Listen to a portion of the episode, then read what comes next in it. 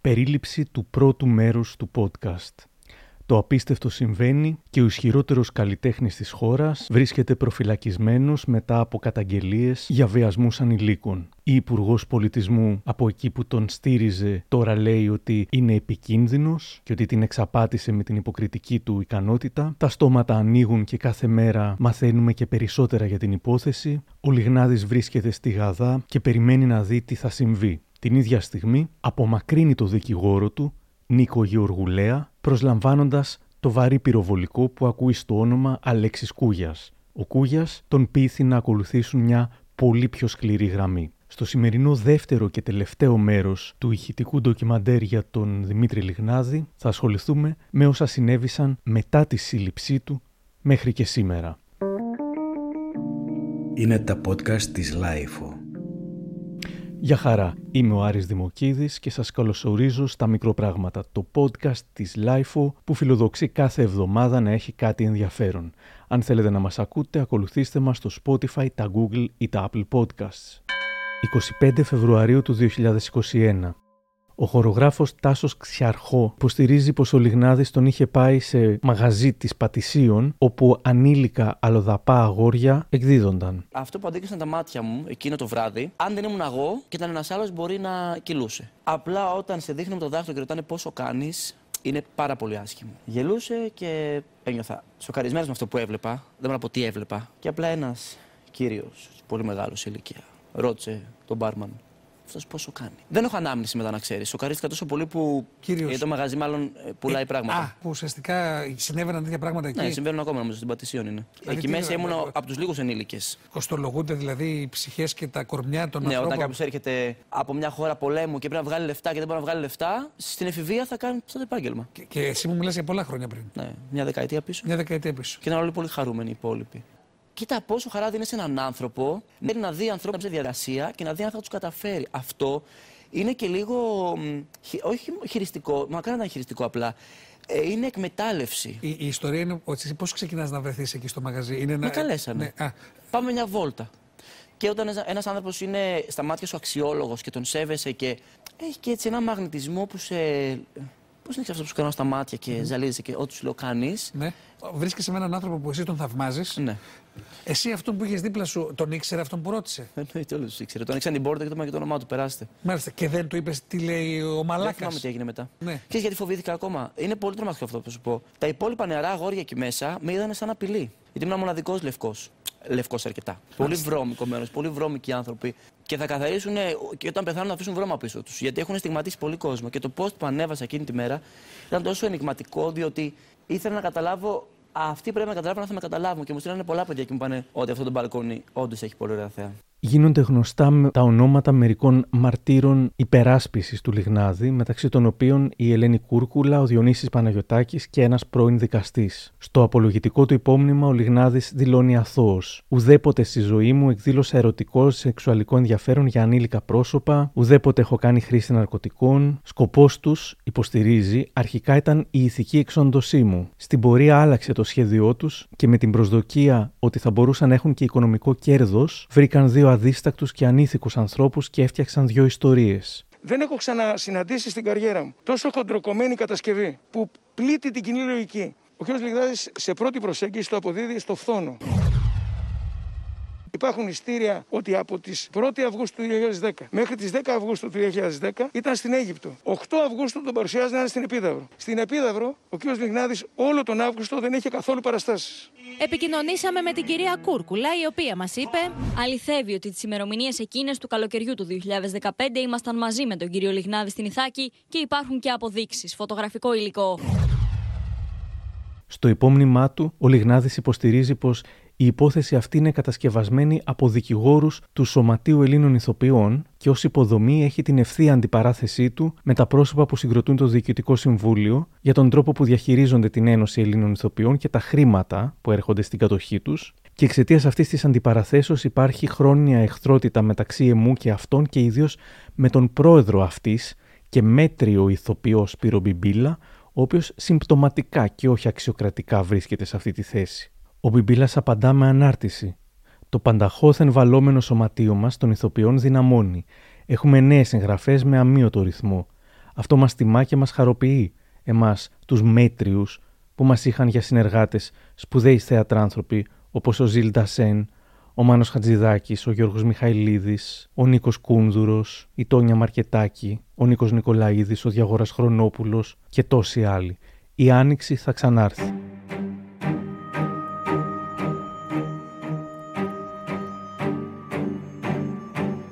Στα μικροπράγματα της LiFO γράφω εκείνη τη μέρα ένα άρθρο. Το αν είναι μέτριος ηθοποιός ο Μπιμπίλας, που δεν είναι, δεν έχει καμία σχέση με το συνδικαλιστικό όργανο στο οποίο βρίσκεται δήθεν συμπτωματικά και όχι αξιοκρατικά. Ως συνδικαλιστής, ο Μπιμπίλας είναι εξαιρετικός και όλοι έχουν να λένε για το έργο του και γι' αυτό και πήρε τις περισσότερες ψήφους στις εκλογές. Δηλαδή, πόσο πιο αξιοκρατικά θα μπορούσε να γίνει κάποιος πρόεδρος του ΣΕΗ. Να τον διορίσει η Μενδώνη, δεκάδες ηθοποιοί υποστηρίζουν τον Μπιμπίλα και δηλώνουν κι αυτοί μέτριοι ηθοποιοί, ενώ η Σμαράγδα Καρίδη θυμάται πώς από παλιά τον αποκαλούσαν ο Άγιος Μπιμπίλας. Μίλησα σήμερα με τον Σπύρο Μπιμπίλα για το πώς του είχαν φανεί όλα αυτά. Εντελώς αδιάφορα, μου λέει. Δεν με άγγιξαν καθόλου. Και οι δικηγόροι του ΣΕΗ που κατασκεύασαν σύμφωνα με το λιγνάδι τις κατηγορίες, καταρχάς, μου λέει ο Μπιμπίλας, το Σωματείο Ελλήνων Ηθοποιών έχει έναν και μοναδικό δικηγόρο, ο οποίος ασχολείται με εργασιακά.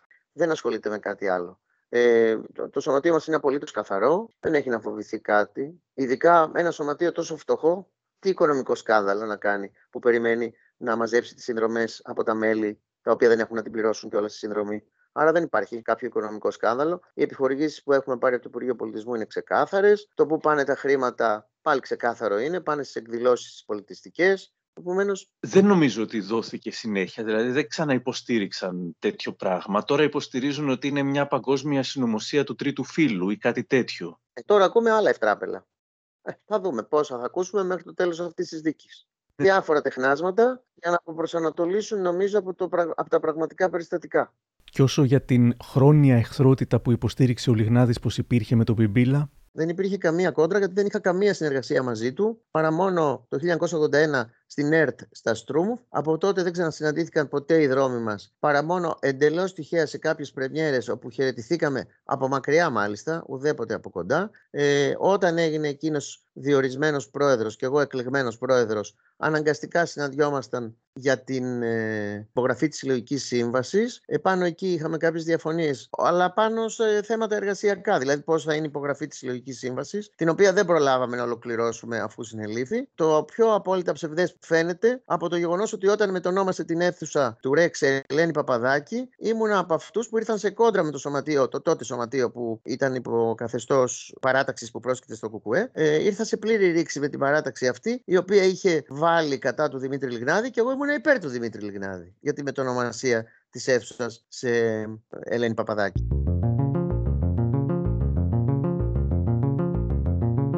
Καθώς ο Λιγνάδης ξεκινά την απολογία του, μιας και απορρίφθηκε η ένσταση ακυρότητας κατά της προδικασίας, συζητιέται πολύ μια φράση του Αλέξη Κούγια που είχε πει «Όσον αφορά τους δίθεν μάρτυρες που δίθεν επιβεβαιώνουν γεγονότα, πρόκειται για επαγγελματίες ομοφιλόφιλους, οι οποίοι ως επάγγελμα έχουν την επαμοιβή συνύπαρξή τους με αντίστοιχους. Αντίστοιχους τι, επαμοιβή ομοφιλόφιλου. Και τότε ποιος βγάζει λεφτά; Ο Θοδωρής Αντωνόπουλος θα γράψει στη LiFO για την έκφραση επάγγελμα ομοφυλόφιλος. Αν θεωρήσουμε την ομοφυλοφιλία επάγγελμα, αξιότιμε κύριε συνήγορε, τότε σίγουρα αυτό θα πρέπει να ενταχθεί στα βαρέα ανθυγιεινά τουλάχιστον για όσο μπορούν να δηλητηριάζουν το δημόσιο λόγο κακοποιητικές απόψεις, αντιλήψεις και πρακτικές σαν αυτές που είτε εκφέρετε είτε ενθαρρύνετε.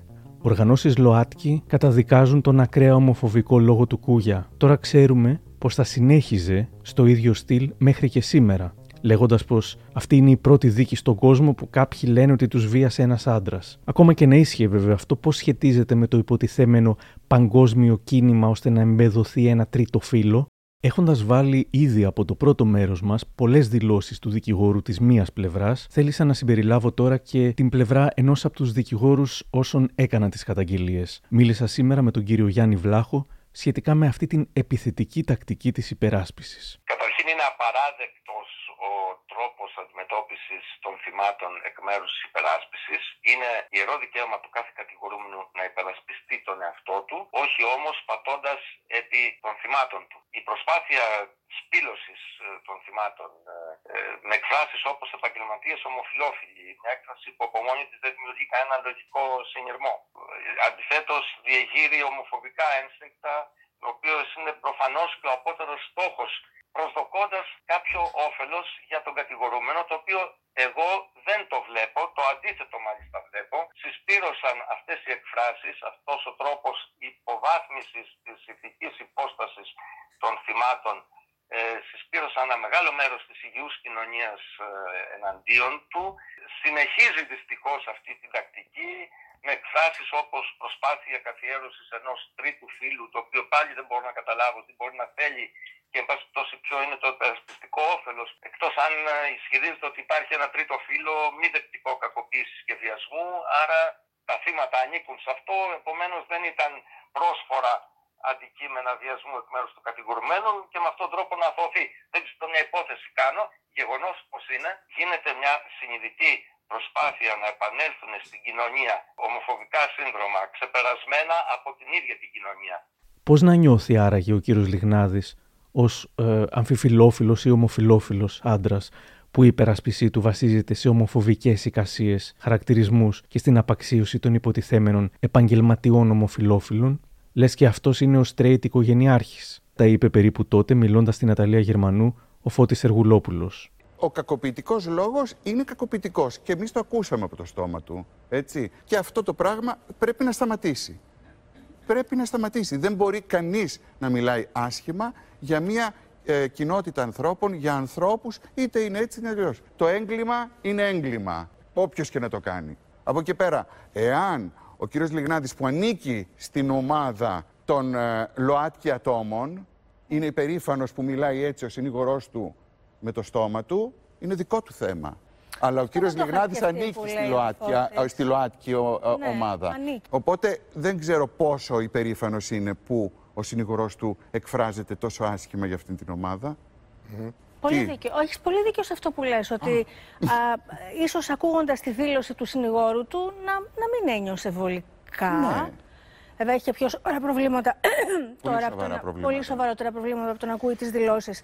Υπάρχει τρόπος να ανατραπεί το σχέδιο του Κούγια, θα έγραφα εκείνη την ημέρα στα μικροπράγματα. Ποιος θα τολμήσει να μιλήσει τώρα, άμα ξέρει ότι ο κύριος Κούγια θα τον ξεφτυλίσει στο Πανελλήνιο ως επαγγελματία ομοφυλόφιλο, αναρωτιόμουν. Υπάρχει όμως ένας τρόπος να ανατραπεί το σχέδιο. Το να μην θεωρείται εξευτελιστικό το να είσαι ομοφυλόφιλος, είτε επαγγελματίας ή ερασιτέχνης. Και για να γίνει αυτό, χρειάζεται όσοι γκέι μπορούν να μιλήσουν ανοιχτά για τη σεξουαλικότητά τους, δείχνοντας ότι δεν ντρεπόμαστε ούτε εκβιαζόμαστε. Ο Φοίβος Δεληβοριάς δεν είναι γκέι, αλλά είναι σύμμαχος. Και εκείνη τη μέρα άλλαξε το στάτους του στο Facebook, γράφοντας Έπιασε νέα δουλειά στην εταιρεία Επαγγελματίες Ομοφυλόφιλοι. Και να τι είπε, μιλώντας στην Face Κορδά. Αυτά που λέει ο κάθε δικηγόρος είναι αυτά που πιστεύει ο πελάτης του. Δηλαδή, αυτά που είπε χτες ο κύριος Κούγιας είναι οι απόψεις του κυρίου Λιγνάδη. Λοιπόν, τι μας είπε ο κύριος Λιγνάδη χθες; Μας είπε ότι η ομοφιλοφιλία είναι επάγγελμα. Ένας ομοφιλόφιλος ε, είναι αναξιόπιστος. Ε, αυτά είναι απόψεις του κυρίου Λιγνάδη, το ξαναλέω. Ο κύριος Λιγνάδη επιτρέπει να, να, να βγαίνει ο δικηγόρος του και να λέει τέτοια πράγματα. Ο δικηγόρος του, ο κύριος Λιγνάδη δηλαδή, μπερδεύει την ομοφιλοφιλία που είναι μια ελεύθερη ερωτική προτίμηση με την παιδεραστία που είναι ένα ηρεχθές και ποινικά κολάσιμο έγκλημα και με τον ε, βιασμό που είναι ένα αποτρόπαιο έγκλημα. Λοιπόν, ο κύριος Λιγνάδης που κατηγορείται για βιασμούς κατά σειροήν, ε, ο άνθρωπος ο οποίος επελέγει ας πούμε ε, από την κυβέρνηση, από τους πιο επισήμους ας πούμε να εκπροσωπεί το ελληνικό θέατρο, να είναι το σύμβολο του θεάτρου, βγαίνει και λέει τέτοια πράγματα. Οι απόψεις του είναι αυτές. Γιατί επελέγει ο κύριος Κούγιας και γιατί βγαίνει σε όλα τα κανάλια να πείτε αυτά τα πράγματα, τις απόψεις του κύριου Λιγνάδη. Το κάνει για να φοβηθούν αυτοί οι άνθρωποι που μίλησαν και αυτοί οι οποίοι προτίθενται να μιλήσουν και το σκέφτονται, διότι βλέπουν ακριβώς την εικόνα αυτής της κοινωνίας που εκπροσωπεί ο κύριος Κούγιας και ο κύριος Λιγνάδης. Επίσης ήθελα να πω ότι μέχρι να τελειώσει αυτή η δίκη, εγώ θα δηλώνω επαγγελματικά ομοφιλόφιλος από εδώ και πέρα. το είδαμε Για στήριξη στα θύματα. Το είδαμε χθες στο facebook την, ε, την ανάρτηση. Ναι. ναι, σκέφτηκα να το κάνω. Είναι ο τρόπος μου να, να συμπαρασταθώ στα θύματα. Χαίρομαι πάρα πολύ γιατί άρχισαν να το κάνουν πάρα πολύ μετά στο, στο facebook. Λοιπόν, είμαστε όλοι επαγγελματίες ομοφιλόφιλοι από, από χτες.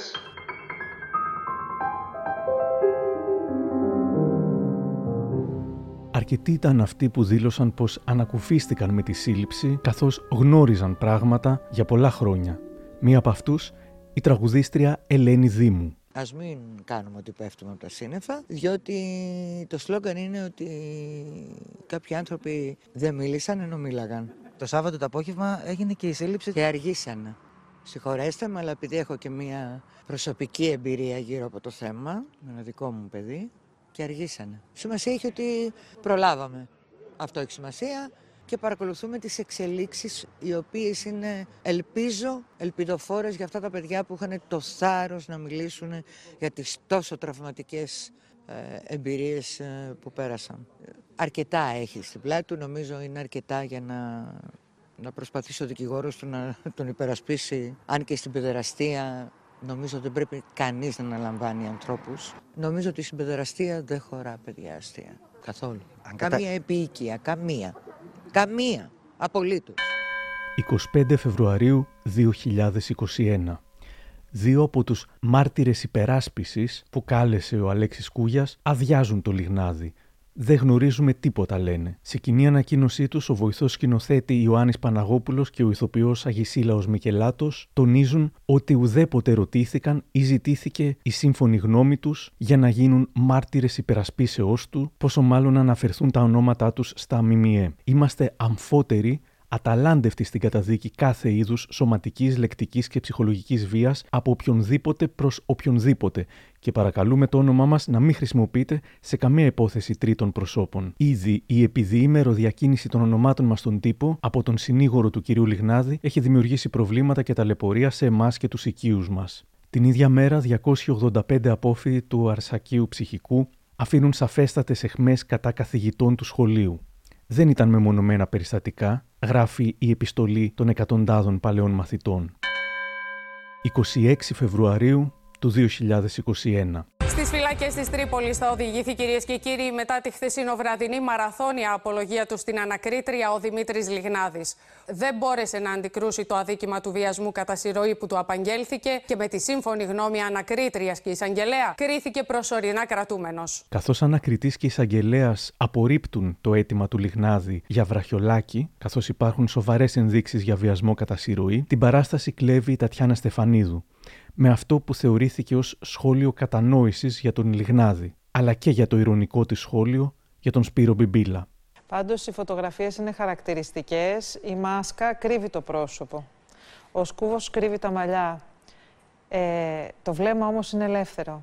Και τα λέει όλα. Αυτό το βλέμμα είναι ένα βλέμμα που μιλάει, είναι το βλέμμα του, του, φόβου, της, της απόγνωσης, της απόγνωσης Πάμε όμως τώρα στο κίνημα λίγο support μπιμπίλας που έχει δημιουργηθεί από χθες.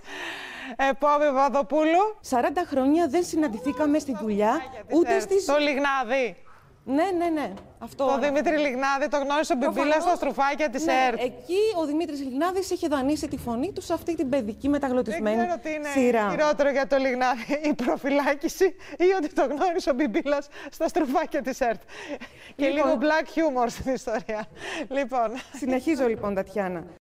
Άθλια και συχαμένη, θα έγραφε η τραγουδίστρια Τάνια Τσανακλείδου, ενώ θα ξεκινούσε και μποϊκοτάζ της εκπομπής της αλλά και των χορηγών της στα social media. Ο Λιγνάδης μεταφέρεται σε ειδική πτέρυγα στις φυλακές Τρίπολης, έκανε τεστ COVID, ήταν αρνητικός, αλλά μπήκε σε ειδικό κελί καραντίνας για μία εβδομάδα.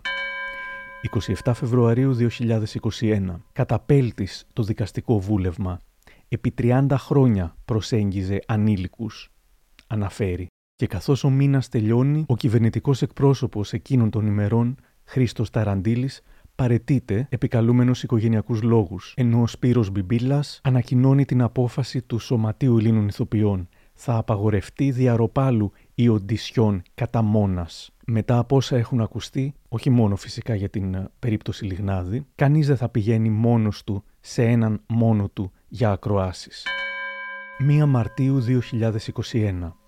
Ο νέος μήνας μπαίνει με μηνύσεις κατά πάντων που προαναγγέλλονται από τον δικηγόρο του Λιγνάδη. Καταφέρεται εναντίον της ανακρίτριας της υπόθεσης, αλλά και του εισαγγελέα και ακολούθως επιδόθηκε στις συνήθεις ομοφοβικές επιθέσεις του, θέτοντας στο στόχαστρό του αυτή τη φορά τον σεναριογράφο και ηθοποιό Γιώργο Καπουτζίδη. Το cancel στους χορηγούς της Τατιάνα Στεφανίδου αρχίζει να πιάνει τόπο. Εταιρεία υποδημάτων ήταν η εταιρεία NAC. Αποσύρει τη χορηγία από την εκπομπή της την επόμενη μέρα ακολουθεί και εταιρεία καλλιντικών. Η Greedy Makeup λέει: Είμαστε δίπλα στα θύματα και τις οικογένειές τους.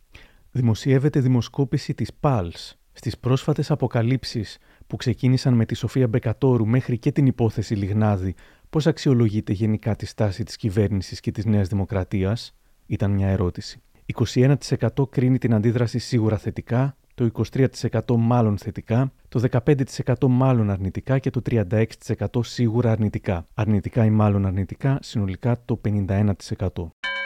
4 Μαρτίου 2021. Καθώς η ανακρίτρια έχει διατάξει έρευνα στο σπίτι του Λιγνάδη, κατατίθεται νέα μήνυση εναντίον του για βιασμό το 2018. Είναι η τρίτη κατά σειρά μήνυση. Ο Αλέξης Κούγιας δηλώνει ότι η υπόθεση του Λιγνάδη δεν θα φτάσει στα δικαστήρια. Εγώ είμαι βέβαιος ότι αυτή η υπόθεση μάλλον δεν θα φτάσει ποτέ στο δικαστήριο. Γιατί ήδη ο άνθρωπος αυτός έχει δώσει πέντε διαφορετικές καταθέσεις και τώρα να ξέρετε ότι έρχονται και τα αντικειμενικά στοιχεία. 7 Μαρτίου 2021. Απαντώντας στα βέλη της αξιωματικής αντιπολίτευσης για τους χειρισμούς της στην υπόθεση, η κυρία Λίνα Μενδώνη λέει στη Βουλή: Δική σας Υπουργός Πολιτισμού, η Λιδία Κονιόρδου, ήταν πρωταγωνίστριά του και το 2020, πέρσι. Απαντώντας, η κυρία Κονιόρδου αναφέρει ότι δεν στέκεται σε φήμες, αλλά συγκεντρώνεται στη δουλειά της. Αν δεν ερχόταν κάποιο θύμα να μοιραστεί την εμπειρία του ή κάποιος αυτό της μάρτυρας και δεν μπορούσε να αποδειχθεί, δεν στεκόμουν πάνω σε αυτό, είπε και συμπλήρωσε: Δεν μπορώ να πω ήξερα. Στη σχετική ερώτηση διευκρινίζει ότι δεν είχε ακούσει σχετικές φήμες όταν ήταν Υπουργός Πολιτισμού.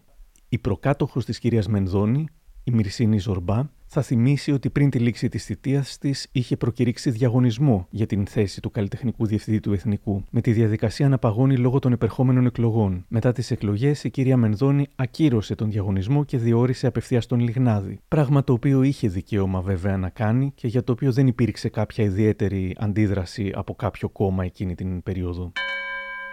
31 Μαρτίου 2021. Ανακοινώνεται νέα δίωξη για βιασμό.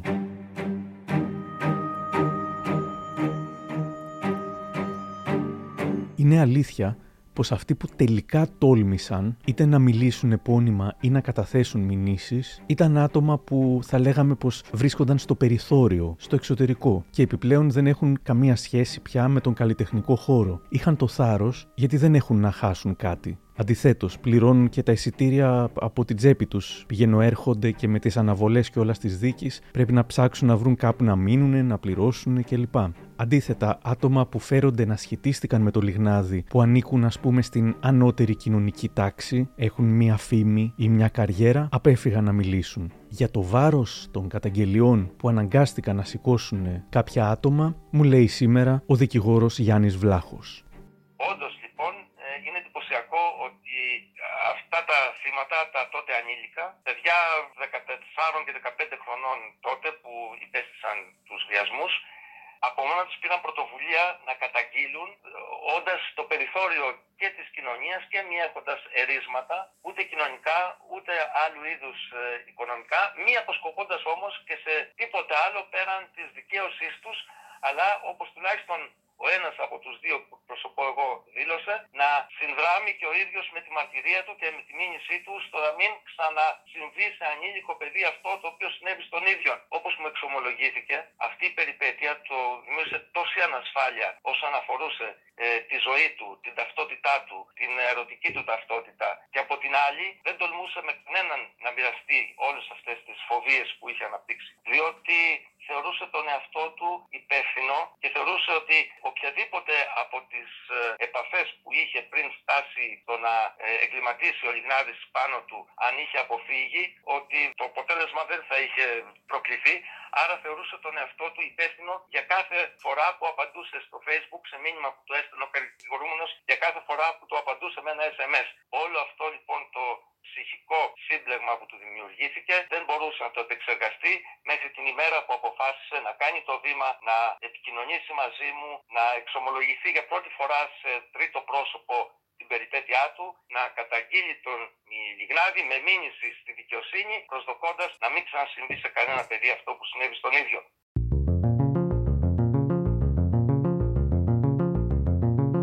Σύμφωνα με μια εκτίμηση της πλευράς των ε, μηνυτών, περίπου 1500 παιδιά σχετίστηκαν με το Λιγνάδη τα τελευταία 30 χρόνια. Δεν σταμάταγε, θα μου πει κάποιος που τον γνώριζε από το θέατρο. Κάθε εβδομάδα τον βλέπαμε και με άλλο παιδί. Κάποια του κουβαλούσαν τα ψώνια στο δρόμο και τους μιλούσε και άσχημα, σαν να ήταν δουλάκια του. Στο Εθνικό τα παιδάκια μπαινόβγαιναν, αμίλητα, και όλοι κοιτάζονταν αμήχανα μεταξύ τους, θα ισχυριστεί η πηγή μου. Αρκετοί συνεργάτες του θα πούν πως είχαν ακούσει για έναν βιασμό μιας τρανς στη Μυτιλίνη το 98 και για μια δίκη, για τη δίκη του 87 με το παιδί που είχε κάνει απόπειρα αυτοκτονίας και οι γονείς του τελικά αποφάσισαν να αποσύρουν τη μήνυση. Έβλεπαν το λιγνάδι συχνά με μόλοπε, σαν δαρμένο, και ο ίδιος τους έλεγε πω έπεσε με τη μηχανή. Στη δεκαετία του 2000, μου λέει η πρώην συνεργάτη του, τότε που όλα τα παιδιά σχεδόν ήταν Ελληνάκια, να διευκρινίσω πως σε καμία περίπτωση δεν γνώριζε να έχει κάνει κάτι με αυτά τα παιδιά. Απλά ότι έκαναν παρέα, μου μετέφερε. Σχεδόν όλα τα παιδιά είχαν το ίδιο χαρακτηριστικό. Ήταν πάρα πολύ συνεσταλμένα, πάρα πολύ ντροπαλά, ισοστρεφή. Και μου λέει, όταν ένα παιδί έχει φάει bullying και είναι ευάλωτο και εσύ είσαι 40 έχεις μηχανή, κερνάς, βλέπει διασύμους, λες ότι τον αγαπάς και ότι δεν μπορείς να ζήσεις χωρίς αυτόν, το εθίζεις και έπειτα το καταστρέφεις. Γι' αυτό και ακούγεται πως έχουν γίνει τόσες πολλές απόπειρες αυτοκτονίας. 7 Απριλίου του 2021. Καθώς το αίτημα της πλευράς του Λιγνάδη για εξαίρεση της ανακρίτριας απορρίπτεται, το Συμβούλιο Πλημελιωδικών δίνει το πράσινο φως για την άρση απορρίτου των επικοινωνιών του σκηνοθέτη. 11 Απριλίου του 2021. Διαβίου διαγραφή από το Σωματείο Ελλήνων Ιθοποιών μετά από μυστική ψηφοφορία, όπως εκ νόμου προβλέπεται, με ψήφους 332 υπέρ, 9 κατά και 3 λευκά, ψηφίζεται με απόλυτη πλειοψηφία η οριστική διαγραφή του Δημήτρη Λιγνάδη από τα Μητρώα του Σωματείου. 18 Απριλίου του 2021. Ο 25χρονος Αλή Χάν, κάτοικος εξωτερικού τα τελευταία 9 χρόνια, που εργάζεται ως σοφρονιστικός υπάλληλος στη Σουηδία και γεννήθηκε στην Ελλάδα από Αιγύπτιους γονείς, σπάει τη σιωπή του. Μία νέα καταγγελία για την πολύκροτη υπόθεση του Δημήτρη Λιγνάδη έφερε στο φως η εκπομπή Special Report. Ο Τάσος Τέλογλου συνάντησε και συνομίλησε αποκλειστικά με έναν από τους βασικούς εμπλεκόμενους στην υπόθεση. Λέει: Εμείς είμαστε φίλοι. Μια μέρα θα γίνεις και εσύ πολύ γνωστός ηθοποιός. Θα, θα τα καταφέρεις όλα. Όσο, όσο είμαι εγώ εδώ, μην φοβάσαι τίποτα. Και σιγά σιγά άρχιζε να. Έβαλε τα χέρια του. Πρέπει να είσαι open-minded, μου λέει. Θες να γίνεις και ηθοποιός. Προσπαθούσε να με ηρεμήσει. Εγώ ήμουν πολύ ντροπαλός. Σηκώθηκα και πετάχτηκα. Αυτό που με έκανε να σηκωθώ να πεταχτώ είναι ότι αυτός ξεκουμπόθηκε. Μετά από αυτό που σου είχε συμβεί την προηγούμενη φορά, δεν έκανες δεύτερη σκέψη ότι μπορεί να μην μιλήσετε μόνο γι' αυτό; Του το είχα ξεκαθαρίσει και το είχε καταλάβει. Αν είναι αυτός γκέι, εφόσον εμένα δεν με πειράζει, τότε ας είναι ό,τι θέλει. Δεν πίστευα ποτέ ότι κάποιος θα με πειράξει καθόλου σεξουαλικά. Δεν πίστευες δηλαδή ότι μπορούσε να κάνει κάτι δεν το πίστευα. με το ζόρι; Δεν το πίστευα. Ήταν ένα ένας τέτοιος άνθρωπος σε αυτή τη θέση, τι ανάγκη έχει εμένα; Πόσοι θα τον ήθελαν; Και πήγα σπίτι του, εκεί μου έδωσε ένα τσιγάρο να καπνίσω. Εγώ μετά από δύο τζούρες άρχισα να νιώθω πολύ περίεργα. Του είπα ότι δεν νιώθω καλά. Του είπα ότι δεν, δεν, δεν, δεν είμαι καλά και μου είπε ξάπλωνε. Και γύρισα εγώ στο, στον καναπέ. Και τον κοίταζα. Και θυμάμαι ότι και αυτό ήταν, ήταν από πάνω μου. Και αγδίθηκε, με πιασε στο κεφάλι και ήθελα να το βάλει στο στόμα μου. Που το έκανε. Επαναληπτικά. Και αυτό ήταν το τελευταίο που θυμάμαι. Λιποθύμησα μετά από αυτό. Όταν ξύπνησα, είχε ξεμερώσει και ήμουνα στον καναπέ στη βεράντα. Και ήμουνα μισός γυμνό, χωρίς παντελόνι. Ο Αλή δεν είπε σε κανένα τι συνέβη εκείνο το βράδυ. Δεν θα μπορούσα να πω κάτι. Και επί ένα χρόνο, από τα 17 στα 18, είχα τελείως διαλυθεί. Παίζει να τρώγα μισό ψωμί ολόκληρη την ημέρα. Από το πουθενά έτρεχε η μύτη μου αίματα. Έπεφταν τα μαλλιά μου. Ήθελα να αυτοκτονήσω. Εκείνο το βράδυ, στο special report του Τάσου Τέλογλου, ακούστηκαν και άλλες ενδιαφέρουσες μαρτυρίες. Τη δική του καταγγελία για σεξουαλική παρενόχληση ως ανηλίκου είχε καταθέσει στο ΣΕΙ στις 5 Φεβρουαρίου 35χρονο σήμερα Χρήστος Πέρος. Το 1999 και όταν εγώ ήμουν 14 χρονών, είχα το συνηθιό να, να βλέπω ταινίες στο σινεμά. Εκεί με πλησίασε και μου κάνει: Έλα, μην τα συζητάμε εδώ πέρα στον δρόμο. Δεν πάμε σπίτι μου να πιούμε ένα, ένα ουίσκι και να κάνουμε ένα τσιγάρο. Και του λέω: Τι ουίσκι και τσιγάρο. Του λέω με 14 χρόνια, εγώ δεν πίνω ουίσκι, πίνω γάλα το πρωί. Ε, στη λέξη γάλα άστραψε το μάτι του. Αλλά άστραψε. Ένα άλλο πρόσωπο που περιμένει κλίση της ανακρίτριας είναι η Τζεφ Μοντάνα. Με έκανε να νιώθω τρομερή ντροπή. Από την άλλη, είχα ένα μεγαλύτερο άντρα απέναντί μου, με στάτους, ο οποίος ήμουν ήδη μέσα στο σπίτι του και όλη η συνθήκη και λάθος μου δεν έπρεπε να ήμουν τόσο ευγενική απέναντί του, αλλά εκείνη τη στιγμή πάγωσα. Και ήξερα ότι εάν μιλήσω, δεν υπήρχε επιλογή να φύγω, δεν υπήρχε αυτή η επιλογή. Όταν τον επισκέφτηκα, τον ρώτησα αν έχει κάνει την πράξη. Δεν είχα δικογραφία στα χέρια μου. Μου είπε κάτι που με συγκλώνησε. Δεν το περίμενα ποτέ. Να γνωρίζετε, μου λέει κύριε Κούγια, ότι έχω ερωτευτεί και με έχουν ερωτευτεί οι ερώτηροι άντρες και οι ερώτηρε γυναίκες της Ελλάδος, με τις οποίες είχα σχέση και με τους οποίους είχα σχέση. Και με κοίταξε τα μάτια πολύ έντονα και ήταν ειλικρινής. Δεν έχω βιάσει ποτέ κανέναν και καμία. Γιατί δεν είχα ανάγκη ούτε να βιάσω άντρα, ούτε να βιάσω γυναίκα. Μπορούσα να έχω όποια γυναίκα και όποιον άντρα ήθελα.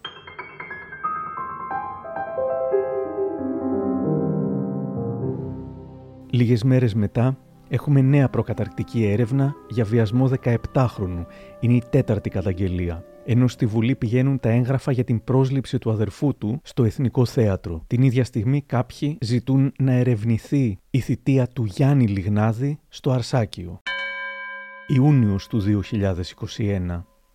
Η νέα εποχή του Εθνικού Θεάτρου είναι εδώ, καθώς παρουσιάζεται το ρεπερτόριο της σεζόν 21-22, και για πρώτη φορά σκηνοθετεί ίσως αριθμός ανδρών και γυναικών τις οκτώ νέες παραγωγές. Έχουμε όμως και νέα δίωξη για βιασμό ανηλίκου στις 14 Ιουνίου. Ιούλιος του 2021. Στο αρχείο μπαίνουν από την εισαγγελία οι καταγγελίες εις βάρος των Αρσακίων. Ο Λιγνάδης πηγαίνει ξανά στην ανακρίτρια, αλλά αρνείται να απαντήσει στις ερωτήσεις της. Λίγο μετά ζητεί αποφυλάκηση με βραχιολάκι. Στα τέλη του μήνα, ο Πέτρος Φιλιππίδης συλλαμβάνεται και μεταφέρεται και αυτός στις φυλακές Τρίπολης. Η συγκατοίκηση σε εισαγωγικά Φιλιππίδη Λιγνάδη συζητιέται σχεδόν καθημερινά. Σεπτέμβριος του 2021. Συγκινητική η παράσταση του Δημήτρη Λιγνάδη στις φυλακές. Βλέπουμε ως τίτλος το «Αλήθειες με τη Ζήνα». Ο Αντιπεριφερειάρχης Αρκαδίας θα πει για την παράσταση μια παράσταση, εγώ θα έλεγα συγκινητική. Έγινε μέσα στο προάβλιο των φυλακών. Είχε ενταχθεί στα πλαίσια των εορτασμών της Τρίπολης για, την, ε, για τα 200 χρόνια από την απελευθέρωση. Μετήχαν 12 έγκλειστοι, ε, προφανώς ερασιτέχνες, ε, σκηνοθετημένοι από τον κύριο Λιγνάδη, ο οποίος ήταν και αφηγητής της παράστασης. Ε, αξίζουν συγχαρητήρια και στον διευθυντή των φυλακών. Δακρύσατε. Ισχύει κάτι τέτοιο, δηλαδή σας έβαλαν τόσο σας λέω πολύ. Ότι είναι έτσι. Σας λέω. Διαπιστώσαμε μια προσπάθεια καθόλου επιτιδευμένη, πρέπει να πω. Τι σα έκανε να δακρύσετε, αγαπητέ κύριε Λαμπρόπουλε, για εξηγήστε μα. Τι σα έκανε να δακρύσετε, Είστε ευσυγκίνητο γενικά. Υπήρξε ένα λοιπόν, ο οποίο ε, έκανε μια αναφορά η οποία είχε να κάνει και με την πατρίδα. Ο κύριο που σα έκανε να δακρύσετε είναι ένα πρόσωπο που είχε απασχολήσει την, ε, την επικαιρότητα. Με βιασμό ανήλικη. Ακριβώς. Ε, Δυστυχώς δεν ξέρω, γιατί δεν θέλω, δηλαδή δεν θέλω να πω κάτι που δεν Καταλάβαμε, ξέρω. καταλάβαμε. συνεπήρε ο ρόλος Ήταν όμως ένας 38χρονο άνθρωπος. Αυτός. Αλλά πρόκειται για ανθρώπους, ξέρετε, οι περισσότεροι εκ των οποίων είναι προφυλακισμένοι. Δεν υπάρχει βέβαια τελεσίδικη και αμετάκλητη απόφαση, να το πούμε αυτό. Αλλά διώκονταν μη τι άλλο για ιδεχθή εγκλήματα. Να σας θυμίσω ότι ο κύριος Λιγνάδης κατηγορείται για βιασμούς ανήλικων παιδιών. Ο κύριος τον οποίο αναφέρατε, ο οποίος σας έκανε να δακρύσετε, κατηγορείται για βιασμό πρώην ανήλικης. Υπάρχει Εγώ δεν κόσμος μπαίνω στη ο οποίος διαδικασία. ξενίζει σε αυτές τις πρωτοβουλίες. Το νόημα της φυλακής δεν είναι μόνο να τους τιμωρήσει, είναι και να τους επανεντάξει. Κύριε Αν λοιπόν Λαμπρόπουλε. αυτή η προσπάθεια βοηθάει σε αυτό, είναι σημαντικό. Οκτώβριος του 2021. Ο Γιάννης Μόσχος είναι ο νέος καλλιτεχνικός διευθυντής του Εθνικού Θεάτρου, ανακοινώνεται την πρώτη του μήνα. Ενώ πέντε μέρες αργότερα η εισαγγελέας ζητά την παραπομπή του Δημήτρη Λιγνάδη σε δίκη για τέσσερις βιασμούς. Άτομο επικίνδυνο, με πάθη και αιμονές, τον χαρακτηρίζει.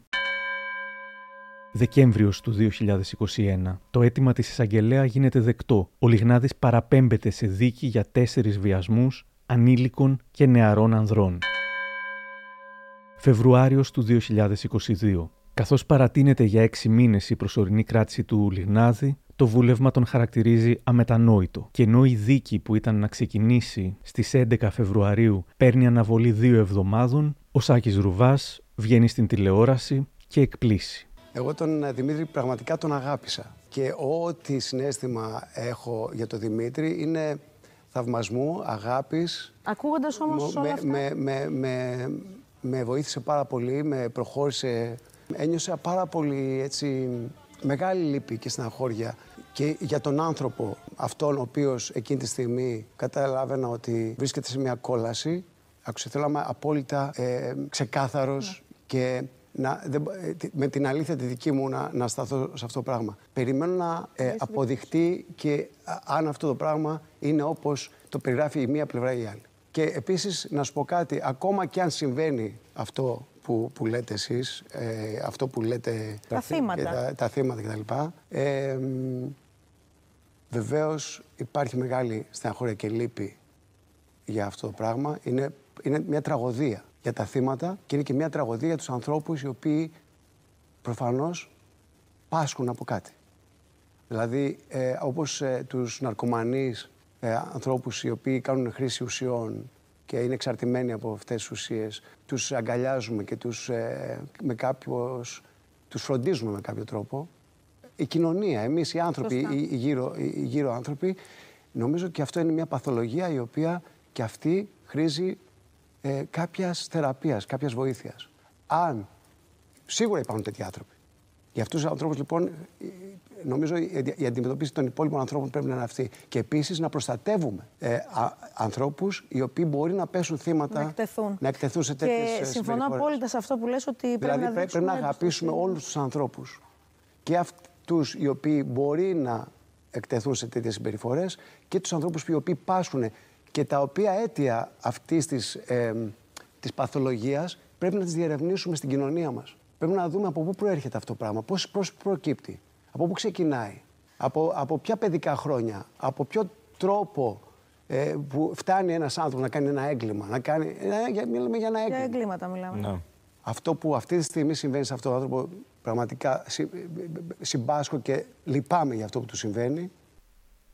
Οι αντιδράσεις πολλές. Τελικά κάτι ήξερε ο Ψινάκης που δεν τον άφηνε να δίνει συνεντεύξεις. Θα έγραφε ο ηθοποιός Μιχάλης Λεβεντογιάννης. Ενώ η Ζέτα Δούκα σχολίασε: Οι βιαστές είναι εγκληματίες. Οποιαδήποτε σύγκρισή τους με ανθρώπους που πάσχουν από κάποια εξάρτηση, το μόνο που κάνει είναι να τους ξεπλένει. Δεν μπορώ να μείνω αμέτωχος, λέει ο συνθέτης Νίκος Τερζή, δηλώνοντας πως σκέφτεται να απαγορέψει στον Ρουβά να λέει τα τραγούδια του. Υπάρχουν κάποιοι που στηρίζουν τον Σάκη Ρουβά, λέγοντας πως ήταν γενναίο το να πει τη δική του αλήθεια και να πείτε την άποψή για, για τις χθεσινές δηλώσεις του Σάκη Ρουβά.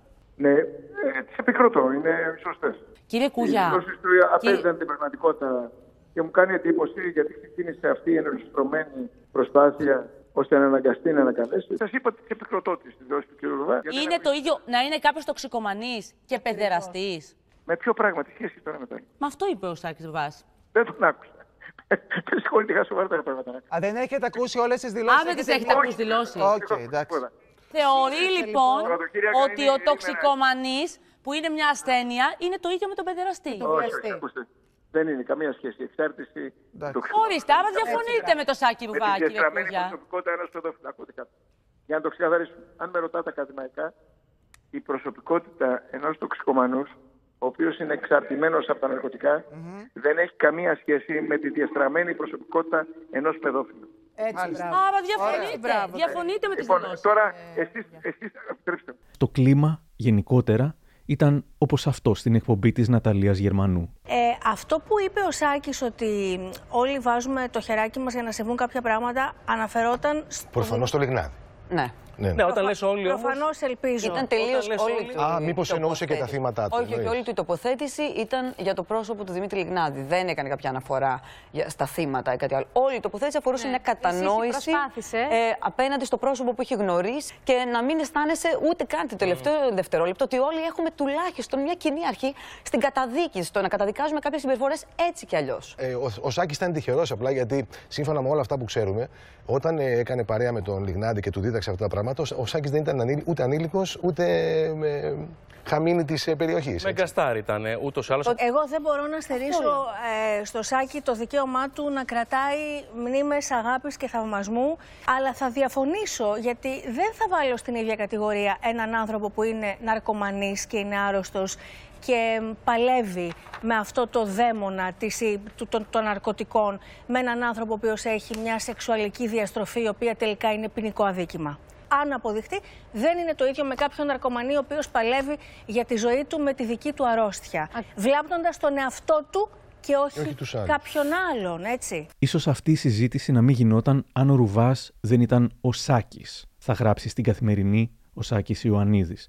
Αν δεν ήταν ο εθνικός popstar και το πολιτικά ανώδυνο πρόσωπο για κάθε καμπάνια και κάθε γιορτή. Αν δεν σμίλευε το προφίλ του κοινός αποδεκτού. Ή αν οι δηλώσεις του δεν έδιναν λαβές σε μια ανοιχτή υπόθεση που εξετάζει αυτές τις μέρες η δικαιοσύνη. Μπορείς στα νιάτα του, συνεχίζει ο Ιωαννίδης, να σέρβιρε μακαρόνια με κοιμά στο κοινό του και να ήταν όλα καλά. Μπορεί η διαδικτυακή ανθρωποφαγία να τον κατατρώει χωρίς ελαφρυντικά για την πρώτερη πορεία του και να μοιάζει άδικο. Μηδεμία αναφορά στα θύματα όμως σημαίνει και μηδέν ενσυναίσθηση. Μπορεί να ήταν πάντα ελαφρύς καλλιτέχνης.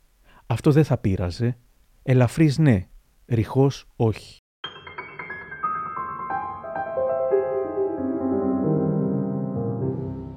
Ο ηθοποιός Δημήτρης Μοθονέος Σε τι είναι εθισμένος δηλαδή ε, ο εν λόγω άνθρωπος, στα μικρά παιδάκια και στους εφήβου. Νομίζω ότι είναι καλύτερα να τραγουδάμε παρά να μιλάμε κάποιες φορές. Ο πρώην μάνατζερ του Σάκη Ρουβά, Ηλίας Ψινάκης, Πώς σας φαίνεται που ο κύριος Ρουβάς συμπάσχει με το τι τραβάει ο κύριος Λιγνάδης στη... Ε, μη- δεν θέλω να γίνω aggressive γενικά, γιατί εγώ άμα πειράζουν παιδάκια και ζωάκια μπορώ να σκοτώσω. γιατί, γιατί με ρωτάτε κάτι που ξέρω; Έχω λάθος του Γιατί; Σάκη Ρουβά. Πού να ξέρω, δεν είμαι manager του. Τι θα κάνατε αν ήσασταν, πώς θα μαζεύατε την τηλεόραση; δεν θα γινόταν αγάπη μου αν ήμουνα. μετά τον σάλο που προκλήθηκε ο Σάκης Ρουβάς, έκανε ανάρτηση στο Instagram με διευκρινήσεις.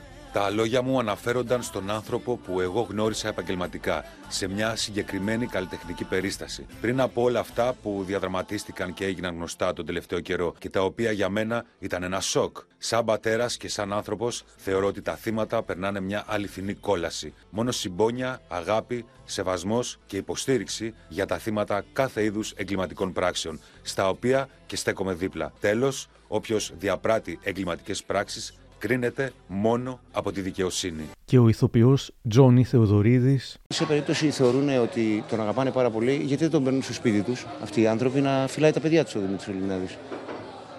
Απλό. Τότε να τα πούμε. Η θεατρολόγος Μαριλένα Παναγιωτοπούλου θα έγραφε στο facebook της. Αναρωτιέμαι, η άποψη που εξέφρασε χθες ο Σάκης Ρουβάς θα ήταν διαφορετική αν γνώριζε το γεγονός ότι σύμφωνα με μαρτυρίες ο συγκεκριμένος θήτης χρησιμοποιούσε το όνομα του Σάκη και όχι μόνο προκειμένου να προσελκύει και να αποπλανεί τα θύματά του. Η άποψή του θα ήταν διαφορετική αν γνώριζε ότι τέτοιοι άνθρωποι δύο πράγματα μόνο έχουν στο μυαλό τους. Πρώτον, πώς θα αποπλανήσουν τα θύματά τους κρατώντας παράλληλα το στόμα τους κλειστό και δεύτερον, και εξίσου σημαντικό, πώς θα χτίσουν ένα τείχος ανοσίας γύρω τους με ανθρώπους οι οποίοι έχουν κάποια δύναμη και αποδοχή και λένε τα καλύτερα για αυτόν και τον στηρίζουν σχεδόν τυφλά ό,τι και αν γίνει. Ήμουν κάποτε κι εγώ ένα τούβλο στο τείχος του Δημήτρη Λιγνάδη, με πολύ λιγότερους followers από τον Σάκη, αλλά δεν έχει σημασία. Όλα τα τούβλα είναι σημαντικά για να μην καταρρεύσει το τείχος σαν πύργος από τραπουλόχαρτα.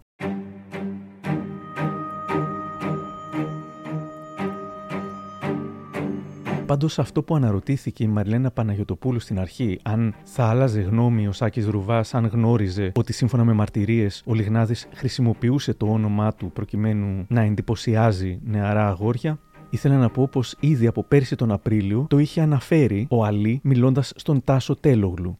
Μου έστειλε μήνυμα στο Facebook. Μα μου είπε πότε, πότε θα ξαναβρεθούμε να μιλήσουμε για για την καριέρα σου. Μου είχε πει προηγουμένως ότι ε, ήταν κοντινός φίλος του Ρουβά. Εμένα δεν μου άρεσε το στυλ του Ρουβά, του τραγουδιού. Δεν ήταν κάτι το οποίο εμένα δεν ήταν του στυλ μου, αλλά εάν ο Ρουβάς έχει ένα στυλ και μπορώ να τραγουδήσω κι εγώ, εάν με άκουγε για παράδειγμα ο Ρουβάς, μπορούσε να με έβαζε και εμένα, να, να, να με έβαζε και εμένα στο, στο χώρο. Και του είπα εντάξει, θα έρθω. Πού να έρθω, είπα τότε στους γονείς μου ότι με κάλεσε ο ηθοποιός μου, είπε να πάω να μιλήσουμε, να.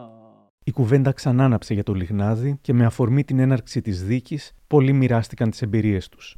Ο Γιάννος Παπαευσταθίου, και αφού πέρασα την πρώτη φάση, μου είπε ότι θα ήθελε να κάνουμε κάποια παραπάνω μαθήματα, να πάω σπίτι του, να με εκπαιδεύσει, γιατί πιστεύει σε μένα και θέλει να με δει σε μια παράσταση. Αλλά εμένα, επειδή αυτό όλο το πράγμα ήμουνα και λίγο ντροπαλός, ήταν και λίγο πιεστικό, συζήτησα και με κάποιους άλλους ανθρώπους και μου είπαν να μην να κόψω κάθε επαφή εκεί. Και αυτό έκανα, δεν γνωρίζω κάτι άλλο. Όταν σου συνέβη αυτό, ναι. το μοιράστηκες με την οικογένειά σου. Βεβαίως, το είπα αμέσως στους γονείς μου, βεβαίως. Και πώς αντέδρασαν; Τίποτα. Μου είπαν φύγει από εκεί και πήγαινε σε μια άλλη σχολή. Ο ηθοποιός και βουλευτής σήμερα Κλέον Γρηγοριάδης λέει: Όλοι ξέραμε ότι είναι ένας άνθρωπος βαριά διαταραγμένος. Έχω πει και στη Βουλή, ρωτήστε όλο το ελληνικό θέατρο που ξέρει. Δεν ξέραμε ότι βιάζει. Ξέραμε όμως ότι είναι ένας άνθρωπος πάρα πολύ βαθιά διαταραγμένος. Ακόμα και ο Λάκης Λαζόπουλος στο podcast του σχολίασε τις δηλώσεις Ρουβά αλλά και την πορεία του Δημήτρη Λιγνάδη. Αρχίζω από τον Σάκη Ρουβά, που υπήρξε φίλος μου και έχουμε περάσει ωραίες μέρες και όλα αυτά. Βεβαίως μπορεί να είναι φίλος μας ο βιαστής. Ναι, μπορεί να πέσουμε από τα σύννεφα. Αλλά δεν μπορεί από το χτύπημα που θα πάθουμε από το πέσιμο από τα σύννεφα να λέμε και να παλεύουμε να υπερασπιστούμε αυτό που ούτε οι ίδιοι δεν μπορούν και δεν τολμούν να υπερασπιστούν. Ο Λιγνάδη κατηγορείται για βιασμό. Βιασμούς. Ήταν τοποθετημένος μια ζωή σε θέση εξουσίας. Είχε τα λιβανιστήρια του τύπου να μιλούν για το φοβορό του έργο, το οποίο ήταν πάντα χρηματοδοτούμενο από το κράτος, κατά κανόνα δηλαδή. Ένας δημόσιος υπάλληλος της τέχνης που σκαρφάλωσε ψηλά σαν φίδι Α πάρει ένα τοκείο να το γραμμένο, αν δεν μπορεί να συντάξει νόημα. Δύο φορές τον άκουσα να λέει τη λέξη Θέλω να είμαι ξεκάθαρος. Και ήταν ξεκάθαρος. Πάλευε στη διατύπωση, όχι στο νόημα. Δεν είναι εθισμένος όπως οι κάνοντες χρήση ναρκωτικών ουσιών, γιατί έφερε και ένα τέτοιο παράδειγμα, άρα λάθος και ο παραλληλισμός. Εκτός αν αυτή θα είναι και η υπερασπιστική γραμμή. Σεξουαλικά εξαρτημένος. Αν θες να βγεις την άλλη μέρα, δεν αλλάζεις τα λόγια σου. Ζητάς ξεκάθαρα μια συγνώμη από τα θύματα και μόνο. Και αν θες, τηλεφωνείς στο Λιγνάδι και του λες: Εύχομαι να είσαι αθώο γιατί δεν μπορώ να το πιστέψω. Με τα χρόνια φοβάμαι ότι η τρέλα γίνεται επικίνδυνη γιατί έγινε άποψη βασισμένη στην άγνοια και θα ήθελα να πιστεύω όχι στην εξυπηρέτηση σκοπιμοτήτων. Και ο Κούγιας απαντά με αμένσιωτο μήνυμα. Κούγια. Και μπορώ την έχω εδώ και στο κινητό μου και μπορώ βεβαίως αμέσως ναι. να σας τη διαβάσω. Κάποιοι που έχουν πεθάνει εντός εισαγωγικών σε προσωπικό, σε επαγγελματικό, σε καλλιτεχνικό και κοινωνικό επίπεδο χρησιμοποιούν κάθε μέρα το όνομά μου για να τους θυμηθεί ο κόσμος, λέγοντας διάφορες ανοησίες που δεν έχουν καμία σχέση ούτε με την νομική, ούτε με την ουσιαστική υποδομή των υποθέσεων και την υπερασπιστική γραμμή που, που θα ακολουθήσω. Στη γειτονιά που μεγάλωσα, στην Πετρούπολη, όταν εμφανίζονται τέτοιοι τύποι, ακόμα και στο καφενείο, οι αληθινοί εντός εισαγωγικών πολίτες σχολιάζουν τέτοιες συμπεριφορές με ένα λαϊκό ερώτημα. Κλάνει ο πεθαμένος; Αυτό είναι ανακοίνωση. Αυτό προς απάντηση όλων αυτών που πραγματικά, των πραγματικά πεθαμένων σε όλη τους τη ζωή. Η βάναυση αποδόμηση όσων κατήγγυλαν τον Λιγνάδη, αλλά και όσων θα πάνε ως μάρτυρες, είναι κάτι που αναμένουμε να ενταθεί με την έναρξη της δίκης. Δεν είναι όμως κάτι που είμαστε υποχρεωμένοι να δεχτούμε, μου λέει σήμερα η δημοσιογράφος Νατάλη Χατζιαντονίου. Οφείλουμε να σεβαστούμε το τεκμήριο αθωότητας. Οφείλουμε όμως να μην αποδεχτούμε και ως ε, κοινωνία το slut shaming, το victim blaming. Φυσικά ε, ο συνήγορος έχει δικαίωμα να υπερασπιστεί τον πελάτη του. Όμως αυτή η υπεράσπιση δεν μπορεί να γίνει με την ε, πλήρη αποδόμηση της προσωπικότητας των ανθρώπων που έχουν ε, το κουράγιο να πάνε είτε ως μάρτυρες είτε ως καταγγέλλοντες. Δεν πρέπει να ανεχτούμε ε, για μένα να μπορεί να βγαίνει ο συνήγορος στα κανάλια και να χρησιμοποιεί χιδαίους χαρακτηρισμούς. Όπως δεν έχουμε χρησιμοποιήσει και εμείς χιδαίους χαρακτηρισμούς για τον άνθρωπο που αυτή τη στιγμή είναι υπόδικος. Τουλάχιστον ας μην κάνει αυτό. Αν το κάνει, θα πρέπει να μας βρει απέναντι. Αυτό θεωρώ, Άρη. Υπάρχει και ένα ακόμα αίτημα να μην υπάρχουν παραγραφές για τέτοια εγκλήματα, οι προστατευόμενοι μάρτυρες να είναι πραγματικά προστατευόμενοι και το νομικό πλαίσιο να αλλάξει ώστε να προστατευτούν τα θύματα. Σε ανύποπτο χρόνο, ο Δημήτρης Λιγνάδης είχε μιλήσει για εθισμό στο σεξ. Μετά θα το έπαιρνε κάπως πίσω λέγοντας «Δεν μπορώ να πω ότι έχω εθισμό στο σεξ, αλλά είναι ένα πράγμα που μου αρέσει πάρα πολύ. Αν είμαι εξαίρεση, πείτε το μου. Δεν έχει υπάρξει φάση που να μην ήθελα καθόλου. Όταν είμαι πολύ πιεσμένος, ίσως, αλλά όχι. Πάντα. Τι να πω, ρε παιδιά, καταδικάστε με είχε πει πως μέσα από τη δουλειά του προσπαθεί να καλύψει τα συναισθηματικά κενά του. Ναι. Πώς καταφέρετε και τα συνδυάζετε όλα αυτά, Πολλές φορές αυτά τα κάνω γιατί ίσως θέλω να καλύψω, γι' αυτό σου είπα για ανάγκη και όχι μόνο επιθυμία, να καλύψω άλλα κενά που ενδεχομένως έχω στη ζωή μου. Δηλαδή, μπορεί να μην θέλω, ας πούμε, για να μιλάμε με ειλικρίνεια, ναι, ναι, ναι. να μπορεί να μην θέλω να βρεθώ μόνος με τον εαυτό μου ή μπορεί η συναισθηματική μου ας πούμε, δραστηριότητα στη ζωή να βρίσκεται ε, κοντά στο μηδέν. Mm-hmm. Ας πούμε, κάτι να με γεμίζει στη ζωή μου, οπότε προτιμώ κάτι να με γεμίζει στη μίμηση της ζωής που είναι το θέατρο. Θα λέγαμε έτσι, ε, σε εισαγωγικά βέβαια, ως ψυχοθεραπεία. Ναι, εκτός εισαγωγικών. Mm. Όχι εισαγωγικά. Ολοκληρώνοντας αυτό το ηχητικό ντοκιμαντέρ, νιώθω το ίδιο άβολα όπως και όταν το ξεκίνησα. Δεν ξέρω τι να πω και ευτυχώς δεν χρειάζεται να πω κάτι συγκεκριμένο. Θα τα πει η δικαιοσύνη. Διαβάζοντας όμως πως στη φυλακή ο κύριος Λιγνάδης αρνήθηκε την συνδρομή ψυχολόγου, ήθελα να πω έτσι γενικά, όταν ακούω ανθρώπους να λένε πως για αυτούς η δουλειά, το σεξ, οι φίλοι, η εξουσία λειτουργεί ως ψυχοθεραπεία, θα ήθελα να τους πω Ξέρετε όμως και τι άλλο λειτουργεί σαν ψυχοθεραπεία; Η ψυχοθεραπεία. Και αυτή, σε αντίθεση με όλα τα υπόλοιπα, είναι εγγυημένα αποτελεσματική.